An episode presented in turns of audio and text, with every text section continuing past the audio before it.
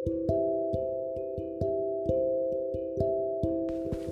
hai, welcome to our podcast Baskom. Bicara asal Komentar. komentar. Oke, masuk ke episode 3 nih yang. Episode 3 Yoi, tetap semangat. Tetap semangat. Yoi, hmm, Cucok guguk Nah, sekarang kita mau ngebahas sebenarnya hal yang sudah lewat lah ya.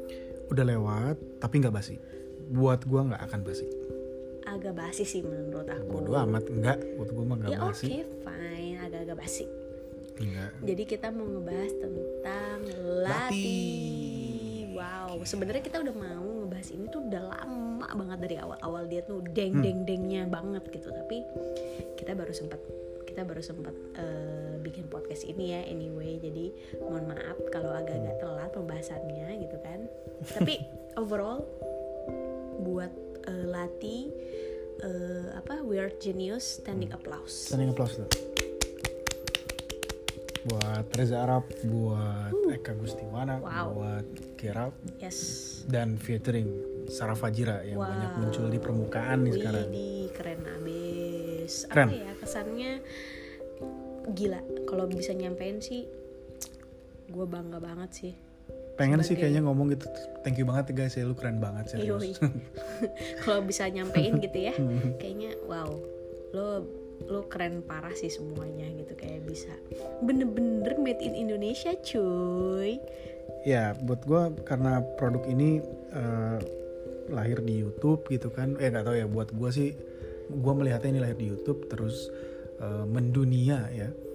Eh, jadi keren banget lah. made Indonesia penting cuy Ya, bener-bener of course made in dibikin- Indonesia. bener-bener dibikin di Indonesia dengan orang-orang Indonesia penyanyi asal Indonesia dikemas sedemikian Nuansanya rupa, Indonesia. yoi gitu kan nggak merupakan itu juga Tapi anyway nih, kalau bicara Lati, kamu pertama kali dengar Lati itu di mana? jadi awalnya ini lucu nih jadi awalnya aku tuh dengerin Latin justru dari TikTok Oh iya iya, make up. Yoi, jadi kan ada yang make up make upan tuh di Hmm. TikTok, eh lucu lucu gitu kan. Tapi di situ aja aku udah ngerasain, wah dan merinding amat nih gue pas dengerin lagu Oh gitu. na na na na na na. Oh, iya, Nah iya. pas di part itu tuh langsung merinding, gitu. Dan selalu merinding. Ini kayak, "Uh, ini lagu ada rohnya apa gimana ya gitu Oh di sebenarnya. TikTok tuh banyak berarti ya? banyak banget gitu kan. Terus, nah di situ aku mikirnya adalah itu adalah lagunya Demi Lovato dong. Oh gitu. Iya, jadi kayak, wih Demi Lovato nih gitu kan, karena kan na na na na na na na Oh iya. iya. na na na na na na na na na na na na. Sedangkan lagu Lati itu, lagu Lati itu gimana? Eh, Eh, sebelum masuk ke ref ya. Eh, eh, apa? eh, Ya, Ya, hampir-hampir nuansanya tuh hampir-hampir mirip gitu. Jadi aku pikir itu pun suaranya Demi Lovato. Oh, Oke. gitu jadi kayak wih keren nih Demi Lovato bikin lagu gini pas part yang tradisionalnya wih ini di gitu. mixing sama orang Indonesia kali ya nah Atau terinspirasi sama musik tradisional Indonesia. Heeh, jadi kayak kayak Widi mau nih kerja sama keren Oh, juga iya, iya, nih iya. gitu. Kira gitu ya. nah kamu sendiri gimana Kalau aku itu tahu lagu Lati itu dari teman kantor. Jadi random gitu kan dia tanya, udah denger Lati belum gitu? Mhm. Belum gitu. Oh ntar dengerin deh. Terus dia antusias, antusias itu gitu kan. Mm-hmm. Buat gue kayak enggak apa sih paling juga apalah gitu. Mhm. Nah pas balik kantor gue dengerin tuh di YouTube. Lihat videonya itu kan Lati itu apa sih gitu. Ya udah nonton videonya dan impression pertama gue gue sebetulnya belum tadi lu bilang merinding ya. Kalau gue nggak merinding lihat lihat Oke, videonya ya oke, oke. video klipnya. Tapi gue terkesima. Saking beratnya tuh video gitu ya. Maksud gue berat tuh gini pas gue nonton Lati pertama kayak ih gila ini ini lagunya keren videonya keren gitu. Mhm. dan videonya itu kayak lu harus harus nonton untuk fokus ke videonya. Dan lu nggak bisa fokus ke lagunya Uh, dan atau kalau misalnya lu mau denger lagunya lu mau dapet uh, nuansa dari lagunya lu nggak bisa fokus ke videonya gitu. Nggak cukup sekali ya nggak cukup sekali nontonnya. Ya, ya. nah tapi setelah itu gue langsung ngulik tuh ngulik si Lati ini gitu kan. Karena pas gue lihat viewnya kan 50 jutaan ya waktu gue nonton tuh. gokil. Gila sih itu. Tadi kita udah sending applause belum sih? Udah sending applause udah ya? Udah. Oke Nah, lanjut lanjut yang gue bikin merinding itu justru adalah pada saat gue nonton video reactionnya. oke yang bule-bule Bule semua. aku juga sempet tonton tuh Ada yang bahkan nangis. nangis Orang- aku ya, nggak ngeliat tuh yang Ada nangis yang nangis, ada yang di mimik orang itu berubah pada saat masuk ke nyinden gitu ya. Iya. Di situlah gue merinding. Kenapa gue merinding? Karena ternyata se, se sedalam itu itu kan buat gue ya impression yang sangat jujur dari orang gitu ya. yoi Apalagi yang reaction begitulah. apalagi bule eks- ekspresif banget kan mereka gue masih punya masih punya kepercayaan gitu sih bule lebih lebih lebih jujur kalau gue Yap, ngomong yap. dalam memberikan komentar apa gitu ya namanya vokal orangnya kan Iya. nah di situlah gue selalu merinding pada saat dari ter teng teng teng teng teng teng teng. nah Beuh. di situ gue selalu merinding jadi gue nggak pas nonton videonya enggak tapi pas nonton video reactionnya aku justru juga sebenarnya eh tapi pas nonton video juga merinding sih. Ya di TikTok itu aja udah merinding bayangin. Padahal visualnya adalah orang-orang makeup. Tapi ngedengernya kan suara lagu itu kan tetap merinding. Gitu. Ini kayak wow wow keren banget buat keren Genius. keren banget lah. Dan ini satu poin yang positif juga ya buat kita semua. Weird Genius itu bisa ngasih inspirasi ke kita bahwa untuk go internasional atau membuat karya Hmm. yang sifatnya internasional itu nggak perlu udah sekarang itu udah nggak perlu investment gila-gilaan Hmm. eh, apa namanya keluar negeri iya, iya. eh, apa namanya eh, harus ya harus keluar negeri dulu masuk Indo ternyata nggak by YouTube itu bisa sebenarnya nggak cuman nggak itu lagu ya nggak Hmm. cuman lagu Nggak film cuman lagu. film juga banyak Ya, sebenarnya ya, tergantung yang orang memaknainya lah. Uh-uh, film juga ada yang yang dia ikut festival di mana di negara di Eropa yang mereka kemarin dapat ikutin tuh Gundala nah yang gitu-gitu kan mereka sebenarnya juga banyak ternyata juga apresiasinya nggak nggak nggak nggak nggak apa namanya besar juga gitu ibaratnya jadi semangatlah kita orang Indonesia ternyata kita bisa bersaing dengan Yes. global gitu ya dan menurut aku lagu-lagu Indonesia tuh sebenarnya juga udah udah udah udah bisa bersaing Banyak ya. sih banyak banget gila kayak kalau aku sih ngedengernya ya Aceh menurut aku ya itu tuh kayak secara secara ini menurut aku ya balik lagi ya tanpa mengurangi rasa hormat kepada eh, teman-teman GAC nih kalau teman-teman GAC dengerin cuman secara musiknya mereka tuh bisa banget beatnya gitu. Mereka tuh keren banget gitu. Kayak wow kepikiran nih dengan beat yang seperti ini gitu loh.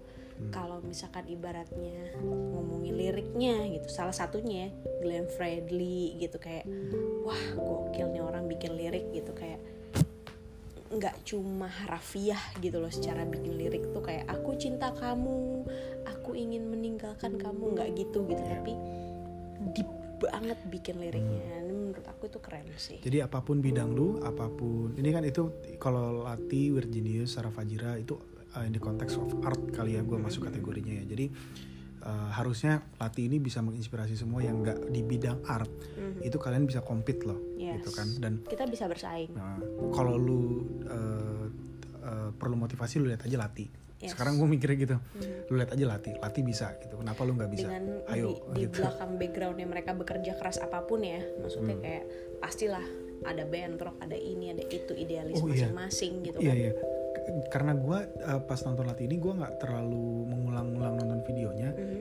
video klipnya maksudnya. Tapi gue apa ya menelusuri reaction Mhm. sama behind the scene-nya. Iya. Salah satunya itu adalah satu video gue lupa itu channelnya siapa tapi yang pasti dia mewawancarai Eka Mhm. jadi itu kayak kepoin gimana sih proses Gimana sih pembuatannya prosesnya? gitu kan oke. ternyata pembuatan itu ya di pada pada masa yang lampau gue ngeband gitu kan Mhm. ternyata pembuatannya nggak jauh-jauh berbeda sama itu Iya, jadi iya. mereka itu kayak mereka bikin misalnya Eka bikin beat gini eh, si Gerald bikin gini atau Reza bikin apa terus nanti dimasukin ke WhatsApp. Ha, Nah, diga- di, di sending di WhatsApp. Oke. Di WhatsApp gini asik nggak? Di- dia komunikasi via WhatsApp. Mhm. gitu.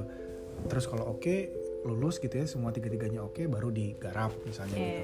gitu. Sesimpel itu. Walaupun memang ada perintilan-perintilan kayak ya nggak gua nggak usah ngomongin di sini lah karena gua bukan bukan eh, Bidang. bi- bukan bidang gua juga Bukan ngomongin musik gitu ya. di Bukan bidang. expert itu. Mhm. Jadi jadi intinya tapi in- intinya prosesnya itu bukan kayak lu harus memakai pendekatan teori A, teori B buat ini enggak ternyata gitu loh. Mereka just making just make it uh, apa namanya seperti yang mereka mau, semaksimal yang mereka bisa uh, dengan proses yang tidak berlebih menurut gua ya, tidak tidak berlebihan gitu. Jadi not not buat gua costnya ya so-so lah menurut gua ya, menurut gua prediksi gua nggak nggak nggak yang se gila itulah gitu kan. Jadi bisa lah gitu kan orang Indonesia. Jadi kualitasnya yang di ya, ya. kualitas apalagi lagunya dengan ya. apalagi dengan teknologi zaman sekarang bener Ya. nggak khususnya untuk musik ya jadi kayak kayaknya semua sekarang udah bisa deh gitu di, Ya. di- dimasukin kayaknya gitu meskipun aku juga nggak begitu expert di bidang itu tapi kayaknya Hmm. semua semua hal udah bisa apalagi sekarang video-video aja udah banyak Hmm. yang yang bisa Video lat itu simple satu satu tempat itu gua rasa Iya, hancur-hancuran deh itu gitu kan cuman Oke. cuman gila banget. Nah anyway anyway. Ya tapi tapi di balik itu sebenarnya kan kita tahu ya inti apa yang dari apa, gini, apa, eh, lagu itu menceritakan apa? Nah, Yes, jadi kayak apa sih sebenarnya makna dari silati itu? Kayaknya semua semua juga udah pada tahu lah ya. Kayaknya nggak mungkin banget nggak tahu tentang toxic, Toxic relationship. relationship. Nah itu sebenarnya yang pengen kita. Jadi ada ada momen tuh si cowoknya di se- di sebelum ref pertama, sebelum sarahnya di eh, rantai, itu ada si cowoknya tuh ngomong kan I love you gitu kan. Emang Wah, iya ya? Ada. Eh, makanya itu kalau Aku cuma ngeliat dia cuma lala gitu doang. Enggak, gue lu, lu harus nonton videonya dulu gitu. Nonton videonya dulu. Nah, eh Enggak, sebelum- enggak, enggak, no, no, no, sorry, enggak bukan bawa juga, cuma maksudnya kayak cuma sekedar ngomong apa tapi nggak jelas Kayak humming gitu. Iya, iya, kayak semacam, Ya, oke. ah, gitu aja. Gitu. Makanya gue bilang kan, lu harus nonton videonya tuh detail gitu. Nah, sebelum pas sebelum Sarah Fajiranya tuh dirantai, Iya, iya. ada si laki itu ngomong I love you gitu. Dan terus ke sananya kan ada yang dihancurin pakai laser lah apa gitu Wih. gitu. Keren tuh. Ya. Nah, eh, dari liriknya Mhm.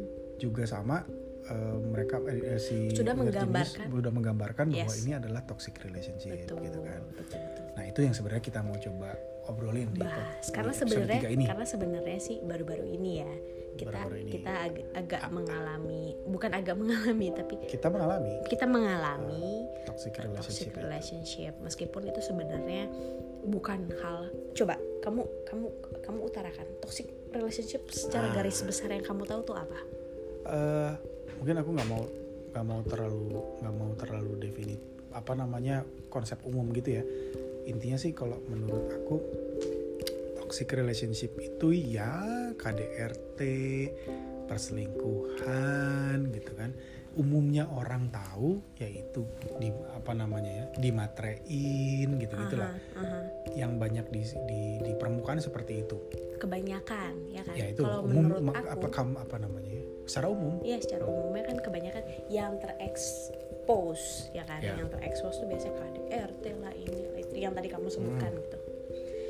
Kalau menurut aku toxic relationship itu adalah ya ya ini lebih secara garis besar ya itu kan kalau tadi contoh case-case-nya.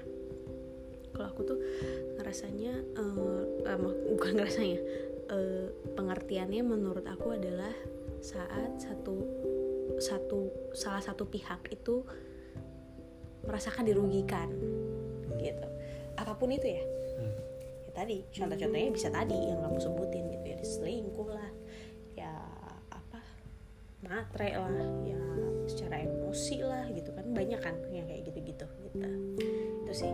Dan kita dan kita mau sharing nih sebenarnya gitu ya. Hmm, Kita kita mau kita mau sharing bahwa kita mempunyai eh, pandangan berbeda terhadap yang namanya toxic relationship ya gitu. Jadi eh, ceritanya beberapa waktu yang lalu gitu.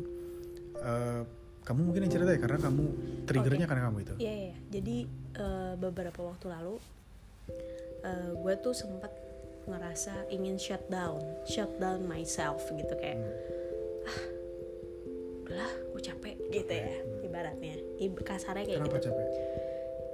karena mungkin gue punya ekspektasi lebih gitu kan Ekspektasi terhadap apa? terhadap kamu nih Hmm. khususnya khususnya ya terhadap kamu terhadap situasi rumah gitu jadi kayak wah kayaknya gue nggak bisa nih gue shutdown dulu deh untuk untuk untuk uh, biar gue waras nih kasarnya gitu ya biar gue Hmm. bisa dapetin lagi feelnya untuk dapetin lagi emosi gue nyampe ke pada titik yang gue dapetin sebelumnya Hmm. gitu. Jadi eh, yang yang yang yang yang gue lakuin saat itu adalah gue eh, beda sih. Memang berasa di kamu ya? Beda banget. Beda Kerasa banget ya? kayak kayak gimana sih lu? Coba ceritain misal- apa yang kamu lihat reaksi aku saat aku shutdown apa yang kamu lihat? Sebelum ke sana ya. Hmm. jadi eh, apa namanya eh, kondisinya eh, kita menikah itu awalnya eh, kamu kan udah bekerja ya? Kamu bekerja dan kamu baru resign di tahun inilah ya? Tahun kemarin 2 Desember Desember Desember 2019 nah pada saat eh, eh, setelah resign kamu murni di rumah gitu kan? Yes. murni di rumah ngurus anak tentunya itu itu two different worlds ya. Mhm. saat kamu bekerja dan kamu di rumah. Yes. Nah yang terjadi kemarin itu adalah aku ngerasa kayak dan ini setelah berselang berapa bulan setelah aku di rumah ya anyway. Hampir setengah tahun. Ya ya. Berarti kan di bulan Juli berarti itu kalau nggak salah kan. Mhm. nah yang aku rasain tuh waktu itu tuh kayak kamu ngambek gitu loh marah. Nah takut. Oke. "Wah, wah ada apa ya? Saya salah apa ya? Gitu kan. Gitu. Saya berpikirnya begitu. Kalau gitu laki-laki langsung duh salah apa nih gue? Gitu ya.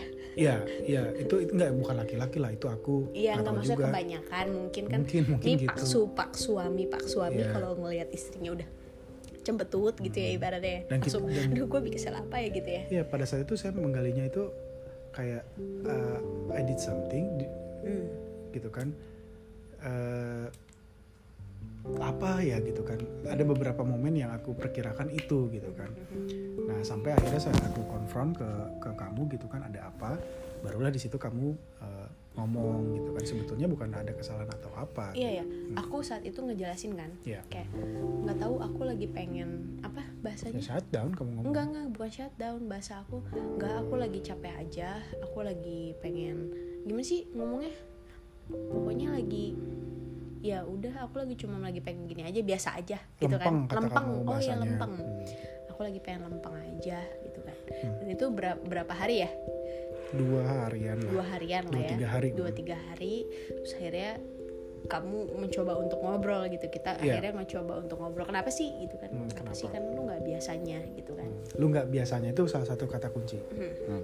lu nggak biasanya. Karena yang biasanya memang eh, kalau ini cerita Versinya kamu ya? Ah, ah, versi versi gue adalah eh, memang biasanya kan sebelumnya gue bekerja ya Hmm. kan aku bekerja gitu jadi ada sesuatu hal yang nah kebetulan situasi kantor itu kan memang eh, apa ya bisa dibilang fun lah ya bisa Hmm. dibilang ya karena memang I, I love my job gitu loh Hmm.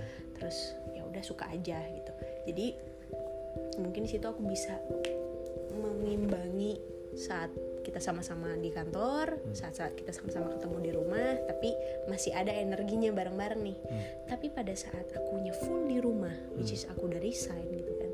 Nah, berasa tuh mulai tuh setelah berarti enam bulan kurang lebih ya aku resign gitu kan. Jadi kayak hmm, gimana ya rasanya tuh kayak rasanya tuh kayak eh, lu mencoba untuk menjaga energi positif lo di di rumah lah of course karena kan memang sudah di rumah kan. Hmm. tapi energi negatif datang nih Hmm. gitu kan. Gimana ya caranya buat karena kan aku mikirnya gini ini home nih. Home itu kan artinya tuh deep banget kalau mau di bener-bener di dalemin gitu ya. Ini home ini rumah yang rumah tanda kutip. Jadi saat energi negatif itu datang datang nggak tiap hari ya maksudnya energi negatif itu juga bukan se- bukan semerta merta kamu yang kamu gimana sih? Nggak gitu. Maksudnya bukan jangan salah tanggap ya guys gitu. Maksudnya bukan hal-hal yang memang eh, apa ya marah-marah nggak gitu. Tapi secara energi gimana ya? Secara situasi gitu loh. Maksudnya secara secara ambience gitu loh. Ambience ya bilangnya ambience. Itu tuh em, negatif yang datangnya nyampe nya gitu saat kamu pulang ke rumah gitu. jadi kayak berasanya tuh saat oke mungkin dia lagi capek gitu kan. Akhirnya kan hal-hal itu kan yang itu nggak setiap hari ya anyway ya. Maksudnya itu itu bisa bisa seminggu sekali bisa bisa tiga hari sekali bisa ya tapi itu menjadi rutinitas gitu loh. Dan di situ tuh aku ngerasanya tuh kayak oh ya dia lagi capek nggak apa-apa lah. Oh ya udah ini. Ya mencoba untuk menghangatkan suasana lah bisa dibilang gitu ya. Mencoba untuk menetralisirkan suasana eh, itu makan ini, ini kayak gitu gitulah biasa lah ya kamu tahu aku kan. Jadi positivity itu aku coba untuk eh, apa ya dijaga gitu. Karena apa? Aku mikirnya adalah gue ada Itan nih. Anyway kita punya satu anak ya guys kita punya satu anak sekarang umurnya 2 tahun 2 tahun 4 bulan. Jadi kan kebayang dong lagi aktif-aktifnya lagi eh, observe observe-nya gitu loh. Jadi sekali kita cranky dia juga cranky udah sih as simple as that gitu. Jadi kayak gimana caranya gue tetap ngejaga emosi nih anak? Gimana caranya gue tetap ngejaga emosi nih suami gitu kan? Itu yang aku alamin gitu. Tapi ternyata saat enam bulan ini mungkin itu kayak udah bertumpuk gitu kan. Jadi pecah lah tuh gue gitu kan. Jadi kayak wah, gue kewalahan nih gue kayaknya harus pilih salah satu nih. Gitu kan. Yaudah deh gue ngajaga anak gue deh supaya tetap happy gitu kan. Maksudnya jadi gue nggak kebawa cranky gitu. Gue nggak kebawa energi negatif itu akhirnya nggak nyampe ke gue gitu loh. Ya udah deh mungkin lo capek di kantor ya udah. Lo lo uh, lo solve your your problem gitu loh. Uh, gue juga beresin yang ini anak gue. Menurut aku saat itu adalah tanggung jawab aku juga gitu kan. Itu sih lebih tepatnya yang aku rasain ya. Tapi anyway gitu. Sebenarnya kan ya sok kamu mau nanggepin apa? Hmm, aku mungkin ke ini dulu ke jalur apa namanya ceritanya dulu ya. Jadi kan uh, pas kita rame itu aku tuh kebingungan gitu kan ada kenapa ya? Gitu kan kok ada something wrong ya sama kamu gitu seolah-olah ada yang ada yang nggak biasa. Sampai akhirnya aku ngajakin ngobrol waktu itu kan untuk uh, menanyakan sebetulnya ada apa sih? Nah di titik itulah kita ngobrol gitu kan. Kamu mengeluarkan apa yang tadi kamu bicarakan tadi. Nah kalau dari sisi itu itu cerita latar belakangnya. Nah cuman pada waktu itu uh, aku tuh berpikirnya begini. Ya aku sadarin ya ternyata eh, laki-laki umumnya itu bekerja ya kan? betul betul. Ini ini apalagi kebanyakan ya kebanyakan laki-laki di Indonesia ya yang bekerja kan? Ya eh, laki-laki bekerja di kantor gitu kan. Ya commonly ya commonly kan ada yang wirausaha lain-lain. Iya, iya. saya sebutnya kantor aja lah. Punya ke eh, sibukan masing-masing. Nah eh, pada saat bekerja itu kita betul-betul ter kalau aku ya merasanya saya merasa me- mencoba mengeluarkan se kalau misalnya ada titik 100% saya mengeluarkan 110% lah gitu kan untuk eh, bekerja itu gitu. Eh, terkuraslah energinya di kantor. Begitu pulang itu harapannya sebenarnya sih hibernasi aja udah gitu kan. Kita udah capek di kantor kita balik itu cuma pengen hibernasi gitu. Eh, ya sesimpel itu aja. Nah ternyata pemahaman ini tuh eh, bukan salah sih lebih ke eh, ternyata nggak nggak nggak bagus gitu ya buat rumah itu ya kurang tepat saat sudah mempunyai keluarga Ya betul betul betul. Kalau ya asumsinya mungkin kalau lu lagi kalau zaman single gitu kan lu Yes. ngekos ya lu balik gawe lu nonton TV bentar langsung tidur nggak ada masalah. Hmm, nggak ada sesuatu hal yang harus eh, dipertanggungjawabkan gitu ya kayak ya udahlah gue kan tanggung jawab sama diri gue sendiri gitu. Jadi kayak ya udah capek kerja pulang ke kos tidur beres gitu kan. Nah padahal kalau lu udah menikah gitu dalam konteks hubungan kita, lu balik ke rumah sebetulnya ternyata eh, kita itu punya tanggung jawab yang sama untuk eh, kalau misalnya lu di kantor bekerja 110% maka lu di rumah itu namanya bukan bekerja ya tapi berperan atau ya berperan 110% juga gitu loh. Yes. Jadi bekerja itu adalah kewajiban, ya di rumah itu juga kewajiban untuk menjaga mood, untuk eh, tetap apa ya buat rumah ini tuh eh, fun, bukan fun lah sifatnya ya lebih dari harmonis buat aku lebih lebih kepada uh, apa ya intinya energinya positif energinya gitu. energinya uh, positif jadi ambience di rumah ambience itu ah, ambience ya positif, positif gitu. uh, apa namanya asik lah gitu kan kita perlu saling me- meng- apa Tapi joyful bukan, each Ha-ha, other gitu ha. tapi bukan berarti kerudetan atau keresahan kamu di kantor Hmm. atau kerudetan atau keresahan aku di rumah itu nggak diceritain iya iya jadi bukan berarti eh, udahlah bini gue nggak mau tahu atau ya udahlah laki gue nggak mau tahu. Nggak juga. Cara have eh, cara positivity itu ya dengan cara komunikasi itu misalkan pulang ke rumah dengan tadi ada si ini gini gini gini gini gini atau tadi anak kita gini gini gini gini. Itu juga keluh kesah kita tapi ya nggak apa-apa ngobrol. Dan tapi itu jadinya suatu hal yang positif gitu loh. Hmm. bukan sesuatu hal yang kayak jadinya misal gitu ya istrinya rudet di rumah pusing di rumah karena anaknya cranky ini itu akhirnya pusing Iya, gitu. iya. suaminya pulang cranky juga gitu kan. Wah akhirnya kan jadi berantem tuh pasti tuh. Kalau ketemu sama-sama lagi lagi-lagi sama-sama capek udah gitu lagi sama-sama terkuras energinya itu pasti jadinya berantem gitu kan. Kayak kenapa sih ini aja? Terus yang satu lu kenapa? Bisa jadi begitu gitu. Tapi saat saat saat si istri dan si suami juga akhirnya oke gue udah pulang ke rumah nih gitu. Inhale exhale inhale inhale exhale terus ya udah ngobrol aja di situ. Itu jadi sesuatu hal yang itu jadi sesuatu hal yang lebih apa ya berwarna, Berwarna. gitu. Ya jadi ada dua terminologi sih kalau gue ngeliatnya kayak oh ini mungkin yang namanya terjebak rutinitas. Ya Yang ya satu, bisa jadi. yang kedua itu adalah eh, terjebak rutinitas sama eh apa ya? Ya udah itu itu aja kali ya. Gue terjebak rutinitas. Oh ini bawa bawa stres ke rumah. Nah itu. Satu terjebak rutinitas. Hmm. Kedua bawa stres ke ya. rumah.